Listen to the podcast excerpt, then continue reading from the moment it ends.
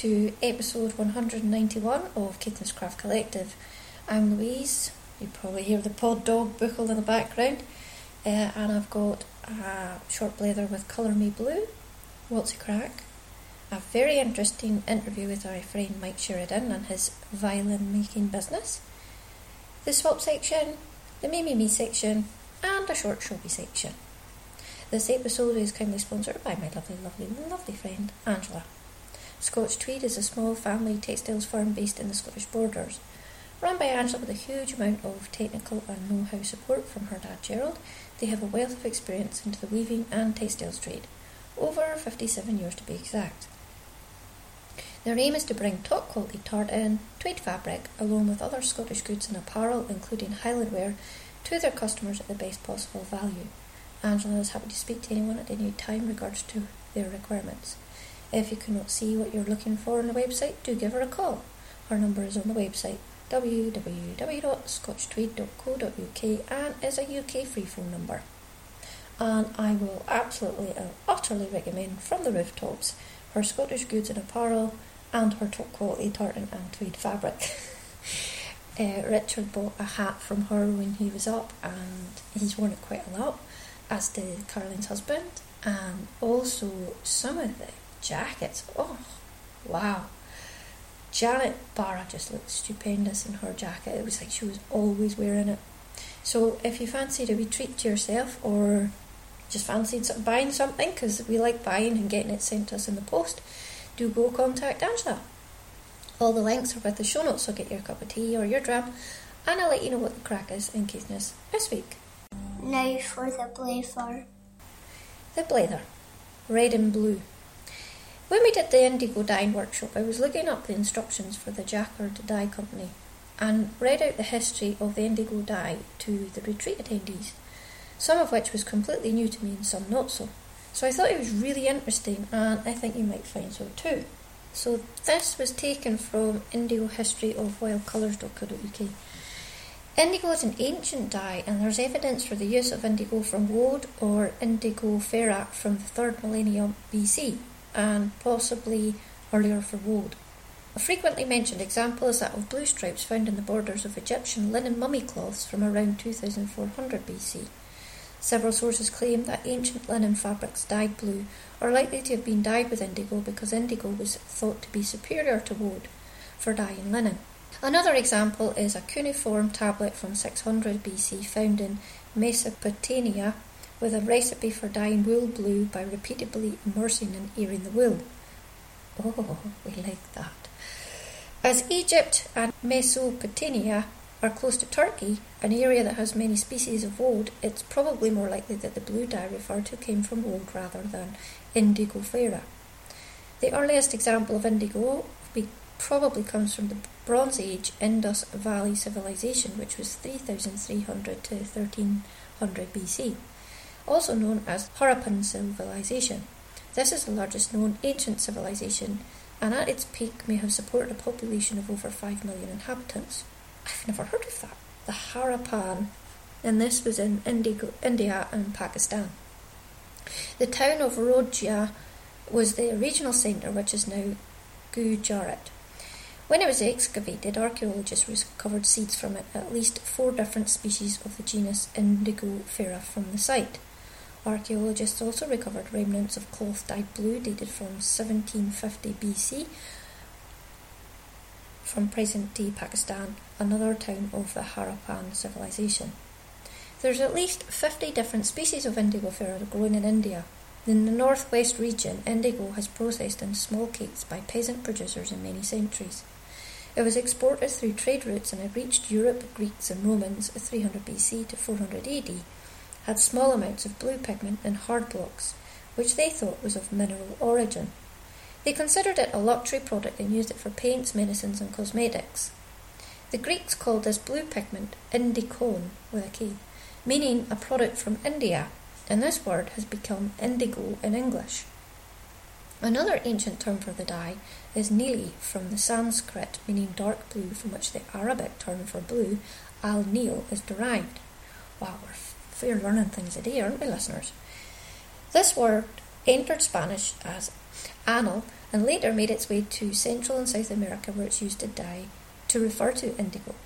The English word aniline is also derived from annal, and it comes it is used to describe a class of synthetic dyes. In the late twelve hundreds, Marco Polo, everybody's playing that game now, Marco Polo, returned from his trips throughout Asia and described how indigo was not a mineral, but in fact extracted from plants. Small quantities of indigo were available in Europe then, but they were very expensive due to the long and land journey required and the levy imposed by traders along the route. Locally grown woad was the main blue dye used in Europe at the time.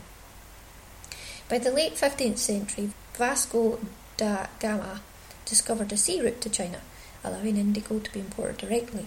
Large-scale cultivation of indigo started in India in the sixteen hundreds. Large quantities of indigo were exported to Europe.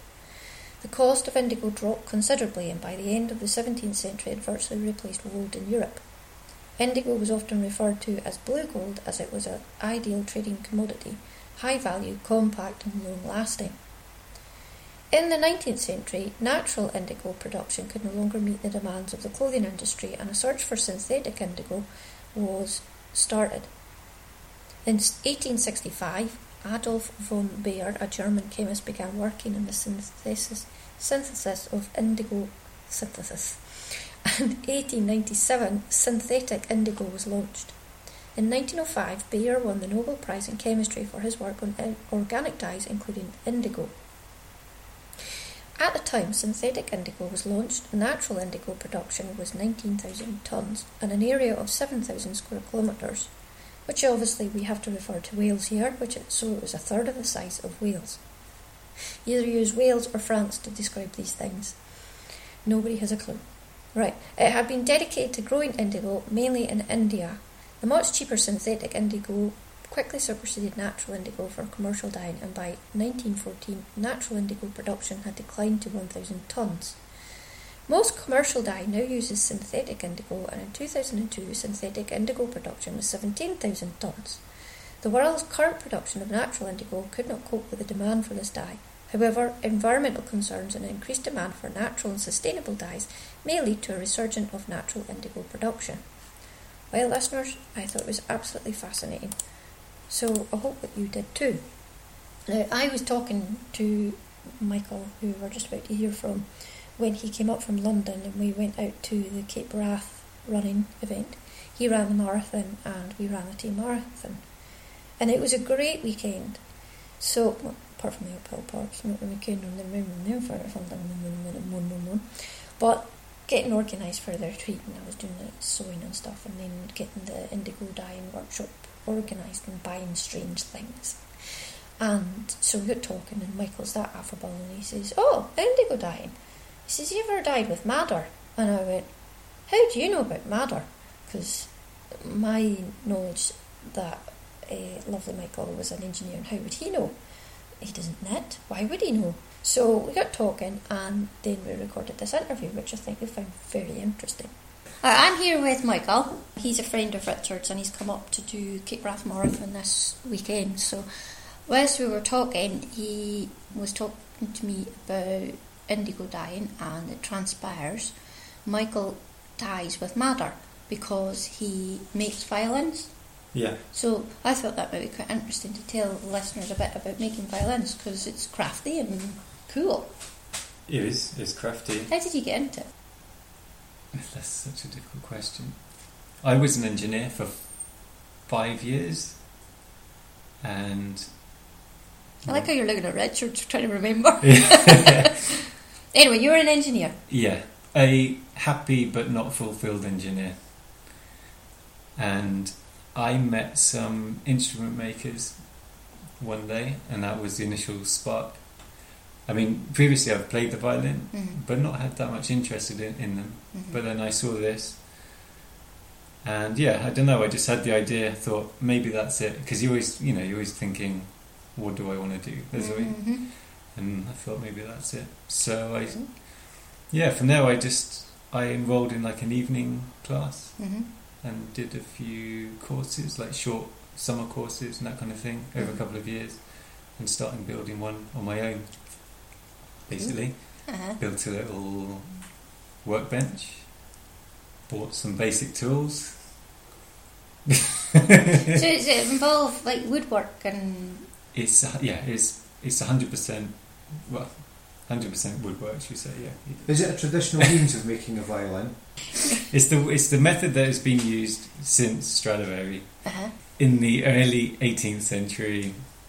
Yeah, is it the... we copy the the same method. You use a, an inside mould, right? That you form the sides around. Uh-huh. The sides made of thin maple, right?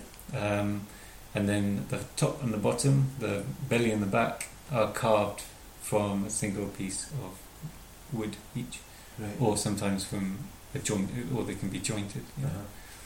uh-huh. um, this is, um, and, and if you went into a shop and bought a mass-produced violin, are they made sort of in a much more, or can you, is there only one may, way of making? Nowadays, I mean, you can go from almost entirely kind of factory-made, just kind of assembled by hand, right. And then progressively, as you pay more, you get more um, human intervention. So handcrafted, yeah. Like, which is what you do. Yeah, until you get to the, yeah, until you get to fully handmade instruments, where every part is lovingly um, kind of selected and worked and uh-huh. put together. Wow, cool. Okay, cool. So, hmm. how many have you made? I've finished about five, mm-hmm.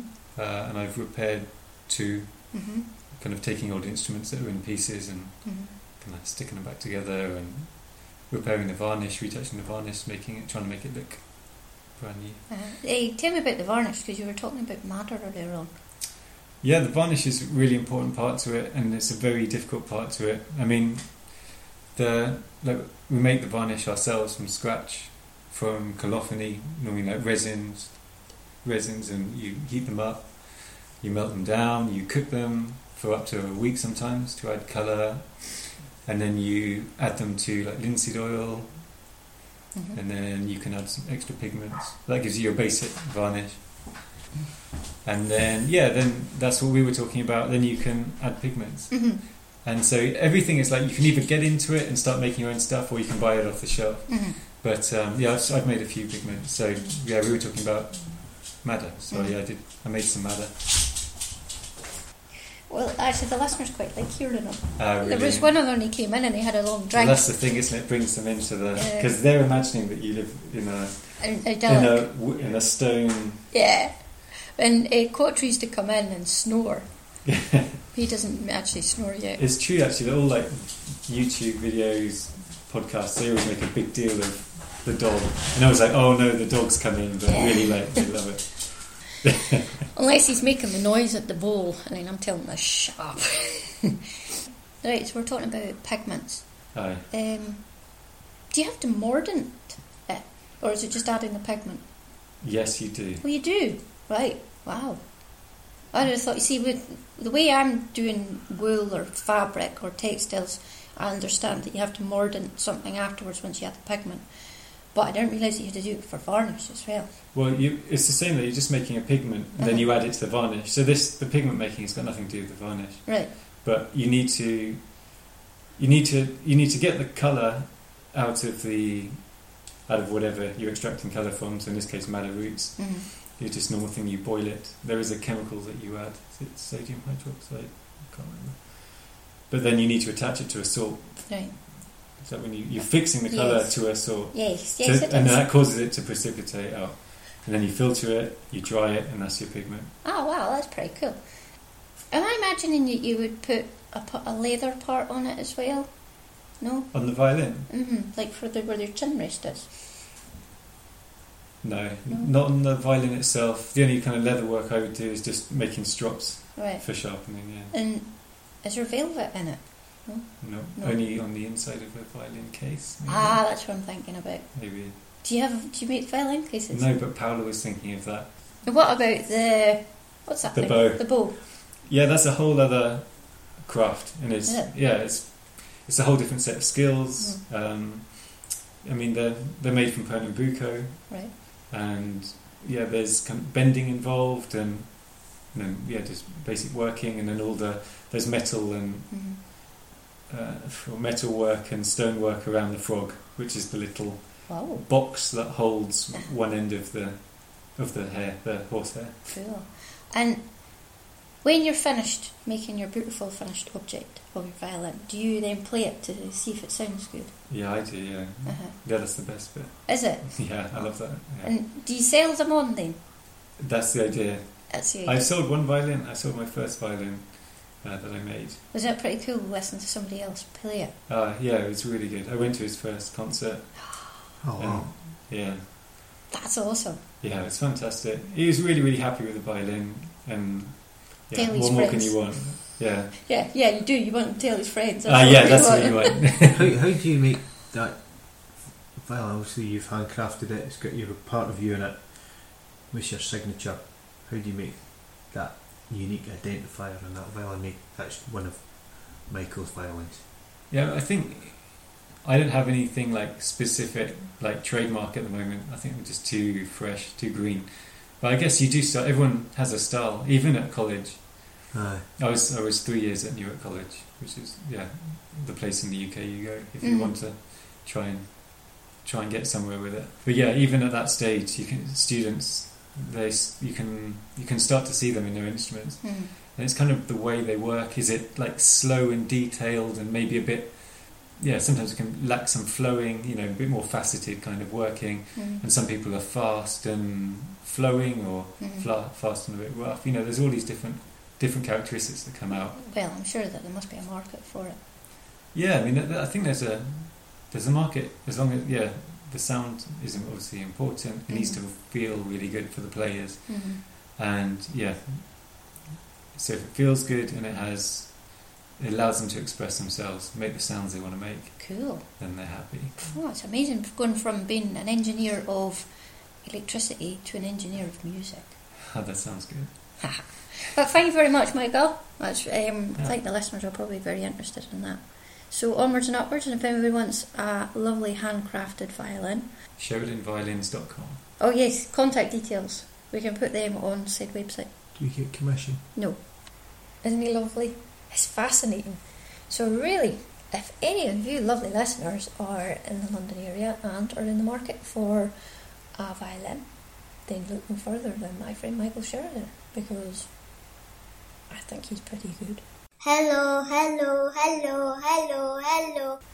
Hello section. We have hello to new group members Big Blue Dragon and Boofy. Random hellos are to Astrid and Stumpy and Erica Eccles and the lovely Linda Thompson, whom, um, if you've been following her on Instagram, just give her a wee support, because she's she's really, really nice uh, when you meet her in real life as well. But uh, she's been through a, a tough time recently, and Linda, I know that you will come through this and we'll do it together. Uh, so hellos to all you. What's the crack section? And what's crack? Right, well, where have I been? Well, yes, I wondered this too. I've been knitting a lot, gardening a lot, running a bit, and also when I write, I went to actually write this, I didn't want to. Nothing was coming out. I normally go for a run and then sort of think through it, and this wasn't coming. Also, to let you know, I'll be taking the next episode off in July, with it being the school holidays, and, well, that's my plan. You never know, I might actually manage it, but trying to get some quiet time sometimes is quite difficult. Uh, that's where I have been. And then we ran out of satellite broadband, and our LAN broadband wasn't working. So... Hooray, I'm back today. Previously in Caithness, I've had Selma of Selma Knits for video podcast come visit. We had such a lovely time sitting, knitting and talking, mainly talking. And it was a delight to see her and spend proper time with her. She was knitting on a jumper with some mohair held double with something, and it looked so lovely I wanted to cast on my kid silk mohair with something. Can't remember what the something was. She'll tell you in her recent episodes, because I know she's finished it now. Last year, Twinsy Ellen had a cardigan made in kid silk mohair just itself. It was something that I want to make too, because it's it's very lightweight, but yeah, it's quite warm and be brilliant for travelling. Meeting people in real life is such an inspiration. I must mention and thank Gardening Witch Jane, who sent me up a couple of her beautiful shawl pins. Thank you, kind, kind Jane. I will wear them with pride. Jane is on Etsy as Gardening Witch, but She's slowed about the sewing part for the past fortnight because she's got a new puppy who really enjoyed seeing photographs of as my... I've been out and about my three G. Lord, I want to see the puppy! He looks very cuddly and full of mischief. Jane has also bought some more puffin fabric, so do keep an eye on the shop for that. I bought a needle holder with the puffin fabric on, and it makes me smile because I've been using it a lot. So it would be really nice to make you smile as well. Hi, Tanya. We're not ready for you yet. Regarding which, Jane is on Etsy. Moving on, I have a very sensitive skin, as some of you know. I'm allergic to lanolin and is it vitamin A or vitamin E that they put into a lot of moisturisers and the perfumes and all that. So over the years I've spent quite a lot of money finding good moisturiser which I can use every day. Plus I'm trying to stop buying things I've got aluminium in them, which is narrowing my things I can buy, as even the aqueous cream has that too.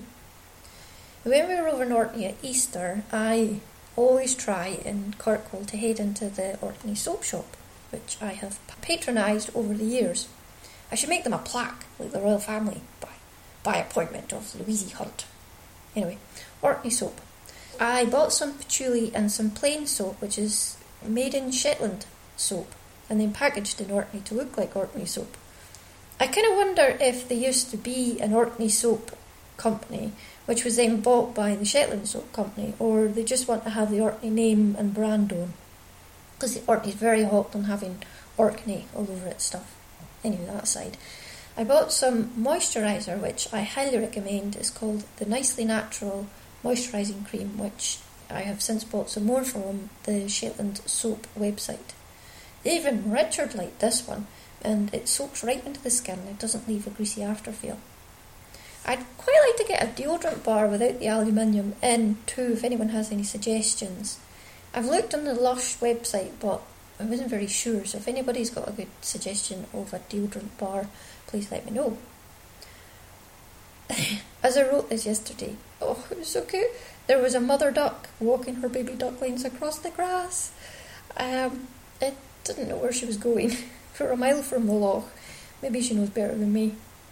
Now, speaking of mother ducks and wonderful sights, I was sent by Vivian on Keep Calm and Carry On podcast a beautiful project bag from her Etsy shop, Pearl and Plum, and that's P E A R L, Pearl. And this had fabrics, uh, sloth fabric on it. It's so nicely made as well. I would recommend anyone wanting a project bag or other types of bags to go to Vivian's shop. She's got a really good pair of hands on her. I had told Vivian that it was totally unnecessary to post me another bag because she'd already given me a lovely wee bag at E I F, but she said it was she wanted to, and then you have to always say yes, thank you. But it's also because she tried to kill me off with some hazelnut snacks. I had my, had my hand in the bag and went, "What are these?" And she went, "Nuts," and I went, "Okay, no." It's fine. So, bless her, this is how nice she is. She sent me a big bag of Vermont chocolate, which is not only nut-free, but dark chocolate. So the bairns won't eat it all, so I get to eat it. I like a little bit of dark chocolate because uh, I have a treat after my dinner when I'm training.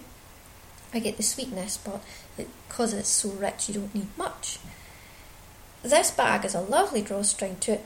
Not the chocolate bag, we're done with that. The sloth bag. It's a lovely fabric and it will withstand the pull and tug of the drawstring. I've had a, let me look at the stitching because I'm like that. I think if you're a hand maker, you like to see how other people put things together and not necessarily comparing and contrasting how well their stuff is, but thinking, am I as good as that? So her stuff is very good. I'd no hesitation to send you to her shop on Etsy. Richard was supposed to be doing his iron distance triathlon of about two point four miles swim, about cycling one hundred twelve miles, and then a marathon over two Munro Hills, which was called the Keltman. It's slightly different di- distances from the Ironman, but close enough.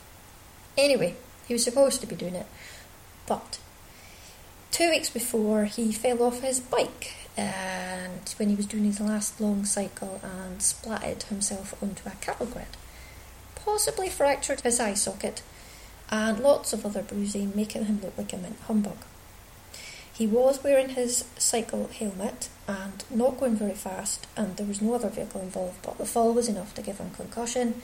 I had to go and pick him up, and the doctor strongly recommended, which is doctors speak for, don't do this. So he didn't do his Kelvin. It was quite a hard pill to swallow after six months of training, but he made, once he'd made the decision, with the doctor's help, um, he was quite pragmatic about it, wished everyone well that was taking part, and is looking on to the next event after he probably heals. So we never made it over to Torrid. His bruising actually assisted our school disco costumes. The school building is fifty years old, so they decided to have a disco and a dress-up from the years from nineteen sixty-eight to now. So we toyed with Madonna, ABBA, Dirty Dancing, Top Gun, Ghostbusters, and then I said train spotting. Richard went, yes, highly inappropriate for a school disco. None of the bairns have seen it, so we did it anyway. Richard was dressed as Renton, Stacey was Spud, Sandy was Sick Boy, and I was the psychopath Begbie. So I says to the so-called hard... I painted on a moustache with mascara onto me, and we dressed up appropriately, which wasn't too hard. All we needed to do was buy some white t-shirts, and absolutely howled laughing, mainly at my moustache. The, the bairns really didn't get it, but all the parents who'd seen it laughed. We didn't win, because Mo won. She was dressed in a shell suit and she wore a blonde curly wig with white high heels. So funny. And her partner was in a shell suit with dark curly wig and a moustache, and he was very funny and absolutely hating it, so it was even funnier. It was a really nice fundraiser and a good night, and uh, every now and again I get the big B face out. Richard says it's all in the eyes, but we all knew a psychopath like that at school. Uh, your so-called friends. So last Monday, I had a long-time listener, lovely, lovely Cece, visiting me along with her lovely, lovely husband, Jim, and they were doing a tour of Scotland, so it was so nice to chat with them and spend time with them. Here's you back, Cece, who was wearing a gorgeous cardigan, which was knitted in a very well put together sock yarn scraps and edged with gorgeous dark green. You might know uh, Cece as a canvas. She's from the Minnesota area and knows Twins at Ellen and Turbo Gal Lisa and some of my other listeners, so I'm very, very slowly getting them all here. This week is the last week of school, and yesterday was the end of school year assembly. This is Sandy's last year, so he goes to high school in August in Thurso. He had a couple of initiation days last week. I got on really well, actually, so we feel like he's ready to move on now. I don't feel too worried about ongoing. Our wonderful head teacher is moving on too, and when they sang Over the Ord, which sandwiches the show today, I cried. My wee boy, he's going to high school. He's ready to move on.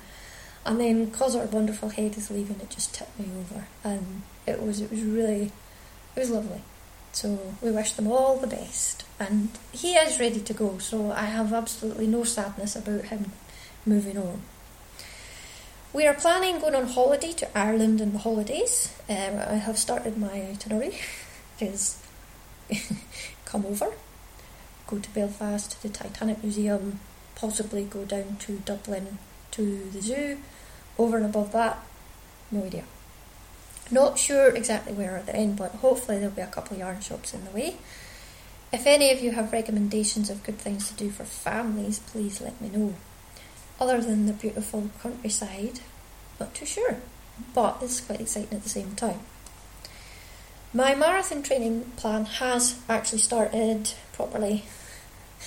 I've been doing week one, this is the third week of doing week one, but now next week I have to do week two, but I think my fitness is, I'm happier with my fitness today.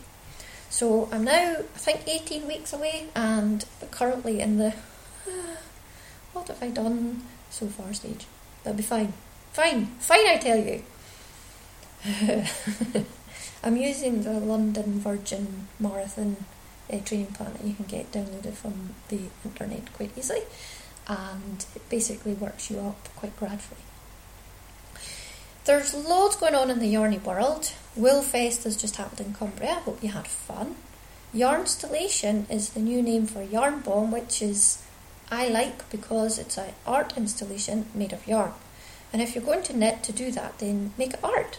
Don't bomb things. Because even when things are dab on, they don't need to bring into mind death and destruction. Because as somebody who I think was from Northern Ireland actually pointed out, if you name something... Now we have a slightly ob- obsessed bookle in uh, the room. If you hear tritty trotties, because we have... I have a man sorting out the windscreen.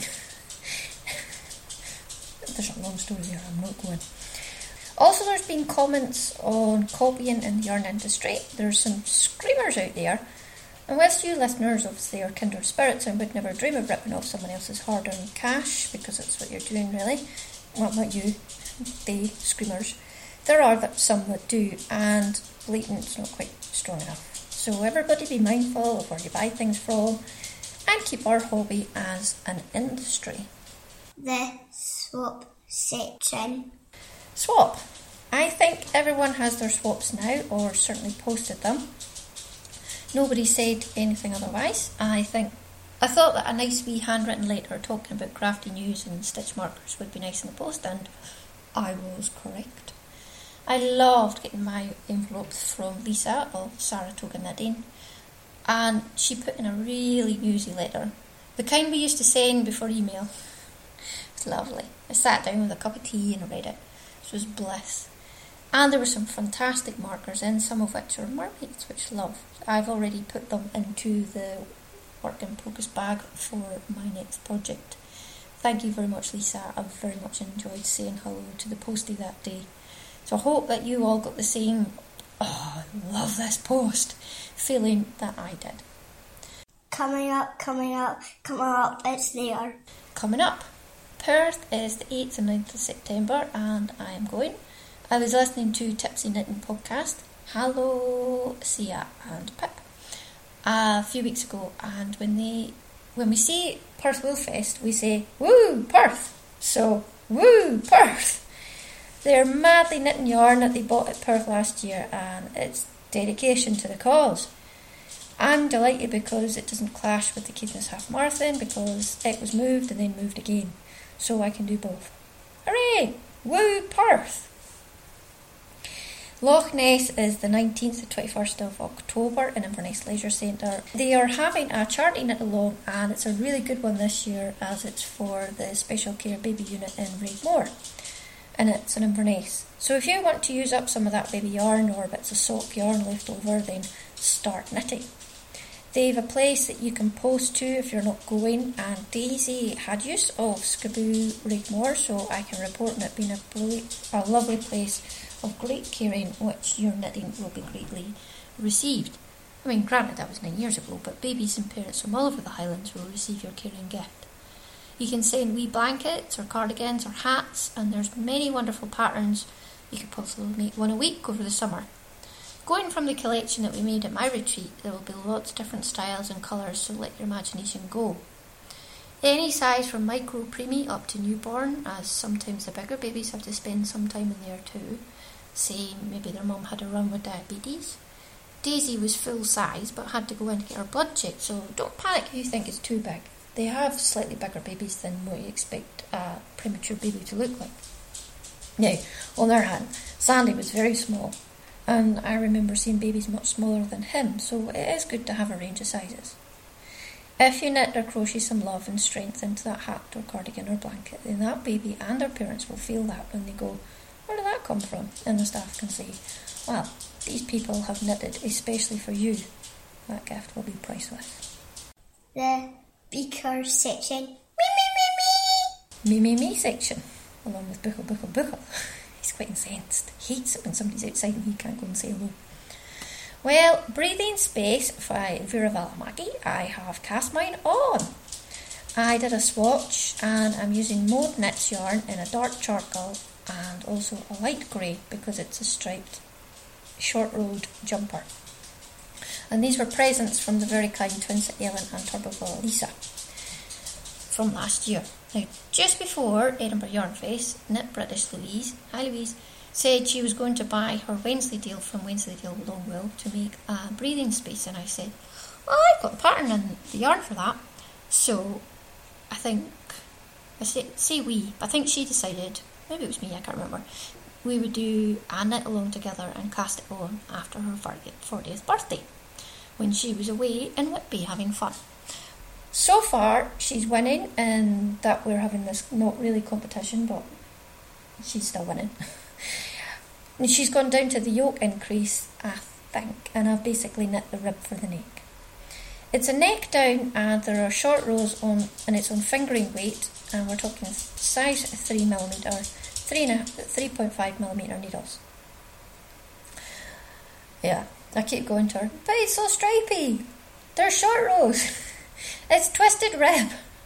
I don't hate you, I just hate the fact that there's so much knitting to do. No, I don't, actually. I'm just I'm quite looking forward to the finished product of this. I just hope it suits me. So let me tell you my drama on my three millimetre needles. I went to get my size three millimetres to cast on the swatch. I looked high-low, and in the end I found one size three Knit Pro interchangeable. So I put this onto size three point five on one side and cast on, and I thought mm, I like this. So I went on a hunt, a bear hunt. I'm going to catch a big one. Read that book. And all I could find was two long D P Ns and one short one in size three millimetre. But I thought, well, I can use them, I'll do my swatch, which probably isn't a good idea, because you should swatch on the needles that you're actually going to do your wish that dog would stay still that you're actually going to do your I'm going to put him in I can't stand you anymore. Right, I've locked Buchel in. I'm sorry, I hope that didn't annoy anybody else. It was starting to annoy me. And I've just realised what he's doing. He's walking around with his huge Bonio trying to find a place to stash it. Kodra used to do that. He would hide things behind places to get go back later. I think it's like the old animal instinct in them. I found Buchel's Bonio stuffed down the side of the couch the other day, and I just went, "Did you do that?" And the girls went, "That." And I wasn't sure if I believed him or not. And then uh, he did it again, and I was like, oh, it's definitely Buchel. So he's wandering around with Bonio in his mouth. But I've shut the doors, it'll be fine. Right, so where were we?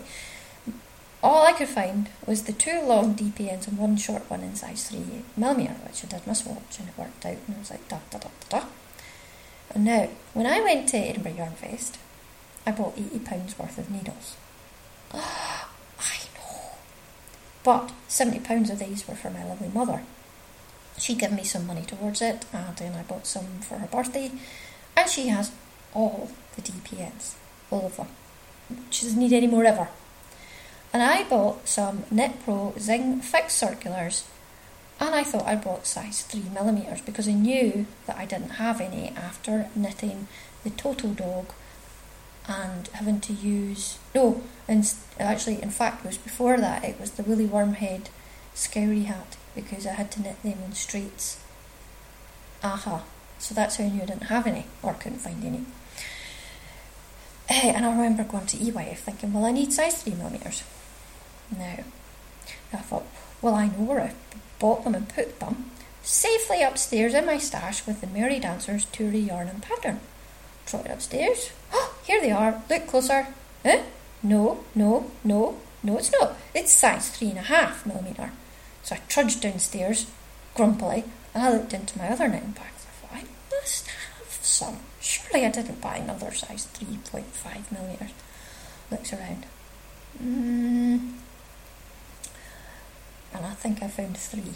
One in a project itself, all size three point five. So don't let me buy any more three point five. I then ordered some size three Knit Pro Zings Fixed Circulars and D P Ns from Meadow Yarn, because I like giving her my business, and they arrived toot sweet along with a fruit tea bag. I'm quite fruit loop, but it has to be said. So I've cast on, and I'm down past the twisted rib. It's paused now as it's onto short rolls, which requires concentration and also printing out the pattern, because I've been just referring to the pattern on my phone, download, and that's not going to cut the mustard much longer when I want to mark on the pattern. Plus, my phone battery has given up being any use at all, and I'd rather have a paper copy.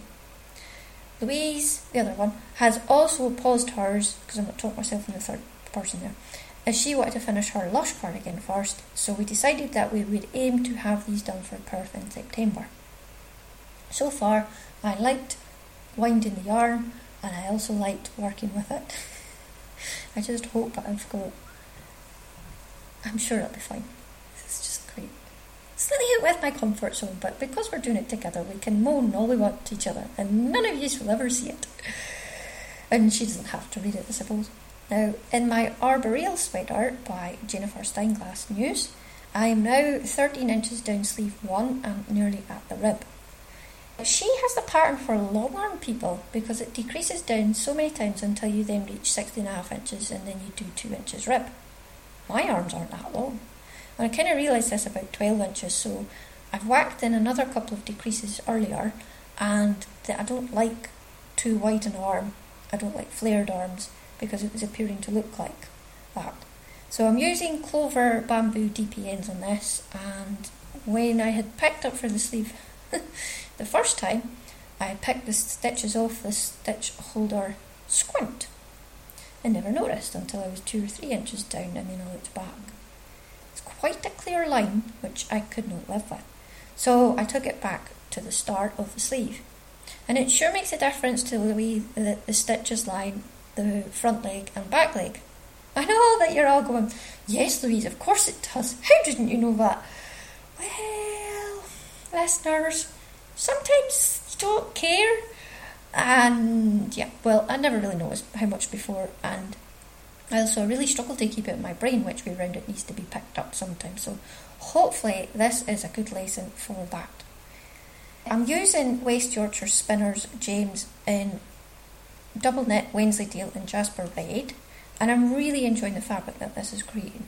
The sleeve is quite lightweight but warm and cosy, and there's a fair bit of shedding from the yarn as I'm working on it, so I'm hoping that when it gets blocked it will lose a lot of the spare bits of fibre because I don't want to be constantly covered in red.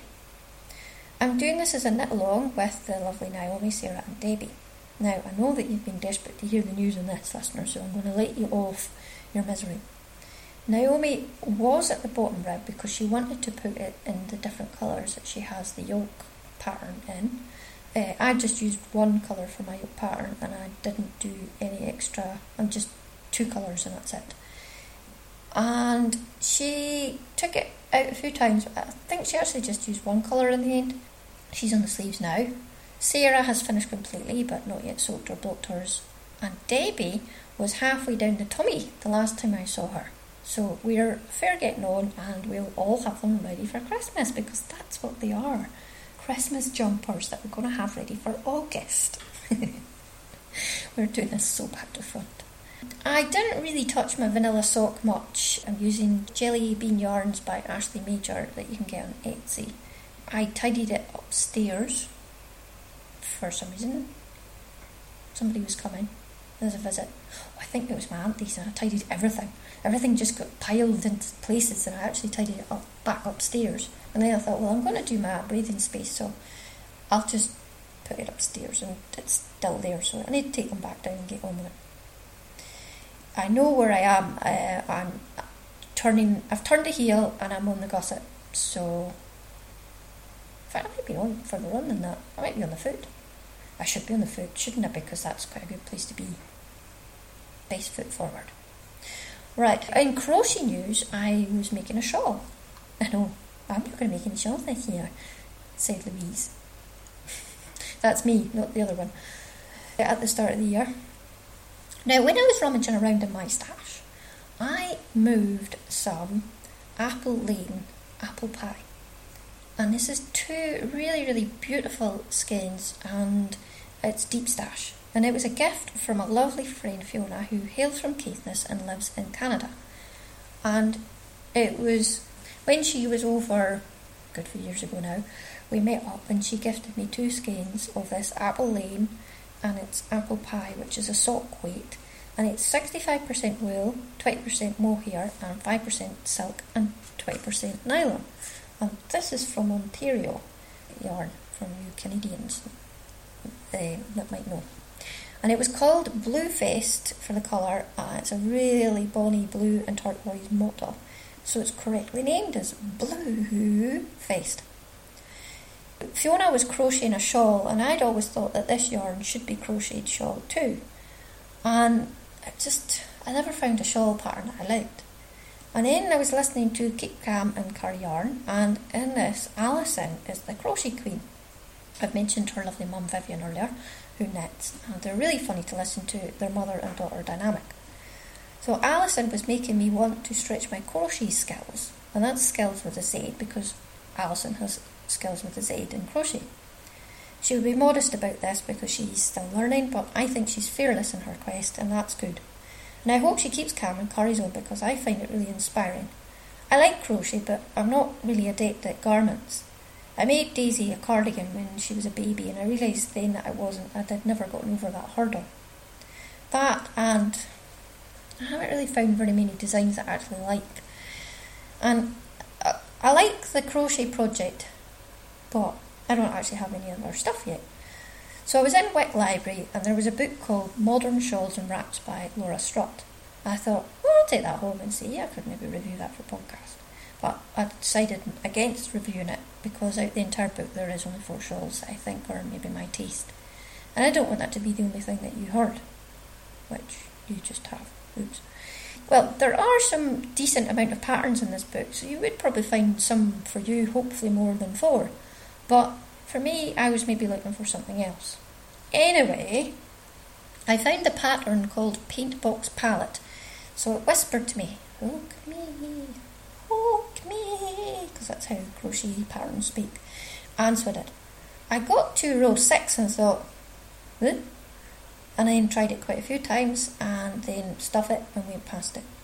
I know it was never quite right, and the consequent was, as this is a four or five row repeat, maybe not quite exactly what the Laura wrote, but I've managed to get past them as long as you know where your centre stitch is. Also, I've learned new stitches in this pattern as the puff stitch, which is quite good fun to do, and each yarn's great. And I'd never done a double treble crochet stitch in a pattern before, and the yarn loves it, so it was quite fast to grow, which was very nice too. We love a quick grower, and thirty-three rows does not seem too onerous. I really, really, really, really love the blue of this. And then I've given it to my head teacher because it's her leaving gift from my children and us as she leaves and moves on to a different school. I have a photograph taken yesterday on the barbed wire fence at the back garden on Instagram, so you can see it. There was a picture of me smiling, but I realised that my washing line was in the background. I thought, no, I'm not putting that up, even though it's a lovely new washing line. But, you know, laundry, putting your laundry out there just, just doesn't happen. I really like the, I don't know, I've always liked barbed wire and soft things like wool together. So that's why I did that. But, and it was such a beautiful day, it reflected the blue. And then Buckle came over and said, what are you doing? Taking photographs. I shall be in there. Now, Richard thought it was quite an old-fashioned pattern when he saw it blocking, but when I put it on, I didn't think so. It's really light and airy, but it'll be warm as well because there's two whole skeins of yarn in it. The pattern currently isn't listed in Ravelry, which is quite a shame, but maybe as more people buy the book and hook this on, it might change. Her other patterns from the book, some of them are on it. I'd like to make it for me because it was quite Moorish, and I think I understand that pattern line now. So I was really pleased to use the yarn up, and there was about sixty centimetres left, which was a bit yarn chicken. So yes, I crocheted faster just in case it wouldn't notice. So I was quite impressed with that. I've also cast on a checkbox cowl by Twins at Ellen, and I'm using the alpaca in aran weight that I dyed Um, at the Indigo workshop at the retreat. Now, retreat attendees, I'm finding that I have very blue hands, so please be aware of this when you're using your stuff that you dyed. Possibly it would be an idea to give your yarn a vinegar or citric acid rinse to stop it, or rinse it through again. And also, I'm feeling a little on the corrosive side. Now remember, I do have very sensitive skin, and my pH in my hands makes things be more blue, or shades the blue. I am like a blue magnet. I think that's a parrot from a film called Rio, called Blue. I've got a dog called Blue, and he's a good one too. Moving on. I would really, really hate for any of you to be working on yours and not get the blue out or hurt yourselves, so just be careful. I have to say though, it does look beautiful. The yarn is doing the talking. I'm going to give this a really good rinse and setting to stop it from making my neck blue. So I'll have to look up how to do this and let you know. It sort of sits in the sunroom, but recently I've been watching the World Cup and I've been knitting on my arboreal when I've been doing the World Cup.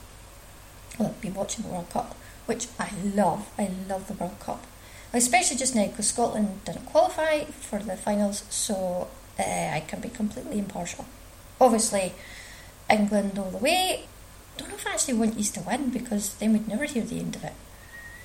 But obviously, home countries and all that sort of stuff. So, um, but I'm loving having the idea of like, well, it's Iceland versus Croatia today. Iceland have geysers. Let's choose Iceland. Obviously, I like Iceland. Number nineteen, he's rather handsome. And then there's elephants. Nigeria has elephants. Obviously, I want them to win. Come on, the elephants. So, I don't really care. But I, I like a good game of football. And I'm very, very much enjoying some of the games. So, moving on. In Sewing Corner, I'd made the twenty-six alphabet bags, or drawstring bags, for the new Primary one class going into school next year. What they're going to do is they're going to find things that begin with all the letters that have on the drawstring bags. So, say A, go find stuff that begins with A and they'll put it in. So you can have an alpaca. Don't think Dorito would be very happy about it, it's not big enough. Uh, or an ant. I don't know whether the ant would be very happy either, especially if he's in there with Dorito. Anyway, each one was made with some gorgeous cotton from the local haberdashery Elizabeth's in Thurso, and each one of them had a letter I infelt that I zigzagged onto. It was zigzagged onto the back. I used a simple drawstring pattern from Daisy's sewing book, and once I had cut the fabric and then cut the felt letters out, they took very little time to sew up. Daisy helped me pinning and ironing and getting them sorted and then pointing out that there was no letter P. I actually really enjoyed making these, and, well, yesterday I was gifted a bottle of Pimm's as a thank you. I've only ever had Pimm's once, well, twice, but it was the same weekend. So when I went up to London, I met with Kerry, Ruby, Fiona and London Sam, and we went to the pub to watch Andy Murray win Wimbledon. Oh, it was such a hot day. Ladies and gents, I'd love for you to come up and drink this with me and watch Andy Murray win again. Thinking of that hot, hot day made me smile. Speaking of smiling, hi Tanya! I'm smiling at you. It's smiling at Tanya from the T G Frog section. Everyone smile at Tanya. Not in a creepy way, mind, because she's just someone. When you meet her, you smile, like Catherine Limer. If they came on the bus or the train, everybody on the bus or train, just nod your head. Because it's slightly, I know you're not going to speak to the people beside you. You will be putting your hand up and saying, come sit with me, Catherine Limer and Tanya. And I was listening to Tanya's podcast recently when I was reading, because I've been doing quite a bit of that. I have great parsnips just now and peabods, but I still need to fine weed the carrots. You have to let them come through before you can actually tell what's weeded, needs weeding. Roar. Anyway, I was really sad that I couldn't get to meet up with Tanya at Torridon when Richard should have been doing his Celtman, because Tanya's husband Garant does the photography on the event and she goes along too. We had plans, plans with Zeds. So do go find T J Frog's podcast and hear about her crafty stuff on the island of Skye. And of course it's Tour de Fleece very soon. I hope you're all getting prepped up for this. Thank you Nick to Yarns from the Plane for the reminder, because she's got a fibre a fibre drive on just now, so if you're wanting to buy some for the Tour de Fleece, go no further than Yarns from the Plane. I don't know whether I'm going to manage it this year due to holly bags, but I still quite like to do a bit of spinning. Now, what's put me off a little bit is what to do with the hand spun after thing, because none of it is big enough to make anything much of. So am I missing a book or a pattern collection or what that deals with that? The other idea that uh, the lovely Mel, hello Mel, uh, pointed out, well she didn't actually point out, but she said that she was thinking about doing was using the hand spun for a Jennifer Steingass yoke jumper. So the colour that she would use in the yoke that I'm using, the white on mine, she would use her hand spun on that part. I thought, that's actually quite a good idea. So I might think about that, even though I don't know if I've actually got enough for that kind of thing. But I do reckon that I'm going to have a good skein left over of the red of the arboreal. So, don't know what I'm going to be doing with that. Now, in the library corner, I read The Handmaiden's Tale by Margaret Atwood, in which, whilst I'd seen the film back in the nineties, I think it was, I'd not watched the Netflix series, and it's ended differently to what I remember the film. But I really hope that the world does not go this way, because well, some parts are dangerously close to. I'd be called off Richard. I'm not really very keen on that at all. My name is Louise, not Lou, not Lolly, not Lulu, not Wheezy, and certainly not off Richard, but Louise. I also read Matt Haig's How to Stop Time, which is a very interesting way at looking at growing old, and that the main character grows older by one year every fifteen. Kind of the opposite way of that dogs have seven dog years to one human year. The main character has fifteen human years to his one ageing year. So he was born in Elizabethan times and now is looking only about forty-two. So it was worth a listen. That noise is Buchel trying to get in the door. I'm plodding on with my Les Miserables on my Kindle, but very slowly. I just learned all about Waterloo. How does it feel that you won the war? Yeah, I sang up a lot in my head. And I've given you all that ear- earworm.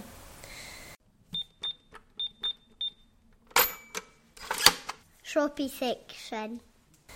Shoppy section. The shop doesn't have very much in it. I'd say thank you very much for your purchase, as the past whenever it was. I do intend on making a whole pile of stuff out of Angela's Scotch Tweed. She made up some tweed specially for her own design, and I cut it the other day. And it's beautiful to work with. So I must get upstairs and do a bit of sewing. If you feel you'd like to contribute to my continuing running of the podcast, pocket stuff back as well, then please do go visit www.etsy.com forward slash shop forward slash Caitlin's Craft. Or you can support the podcast and get nothing back if that's your want. And this is paypal.me forward slash Caitlin's Craft. I am happy to review patterns, books or yarns or notions, and if you're in that line, don't be shy. Blah blah blah blah blah blah blah blah blah blah blah blah blah blah section. Thank you so much for listening. I appreciate you taking the time to download and then listen to me splaff on. I'd like to add that all the opinions are mine, sometimes Richard's, maybe Michael's. I do occasionally get facts wrong. I really try not to, and I don't do it on purpose. My email is Caitlin's Craft Collective at gmail dot com. I'm on Ravelry as Louise Hunt. The group is Caitlin's Craft Collective on there. I know I need to update the last episode and this episode with show notes. I'm on Etsy, Twitter, Pinterest, Instagram, Facebook as Caitlin's Craft, and you can get the podcast from the Podbean site as w w w dot caitlinscraftcollective dot podbean dot com. The intro and the outro is the Crossroads School Children singing Over the Ord, and it was beautiful. Kind of made me cry actually. I hope it doesn't you, but it did me, because thinking I'm not going to see this again. Daisy's moving on. However, Miss Daisy stays and we will have fun. So thank you for listening and keep on crafting. How can you go give him lots of jip for like making the most slightest of noises with your foot or your... Because I'm not married to him. When you blink, you make too much noise blinking. Right, go. I'll keep that and use it as a sound bite after. Yeah, yeah.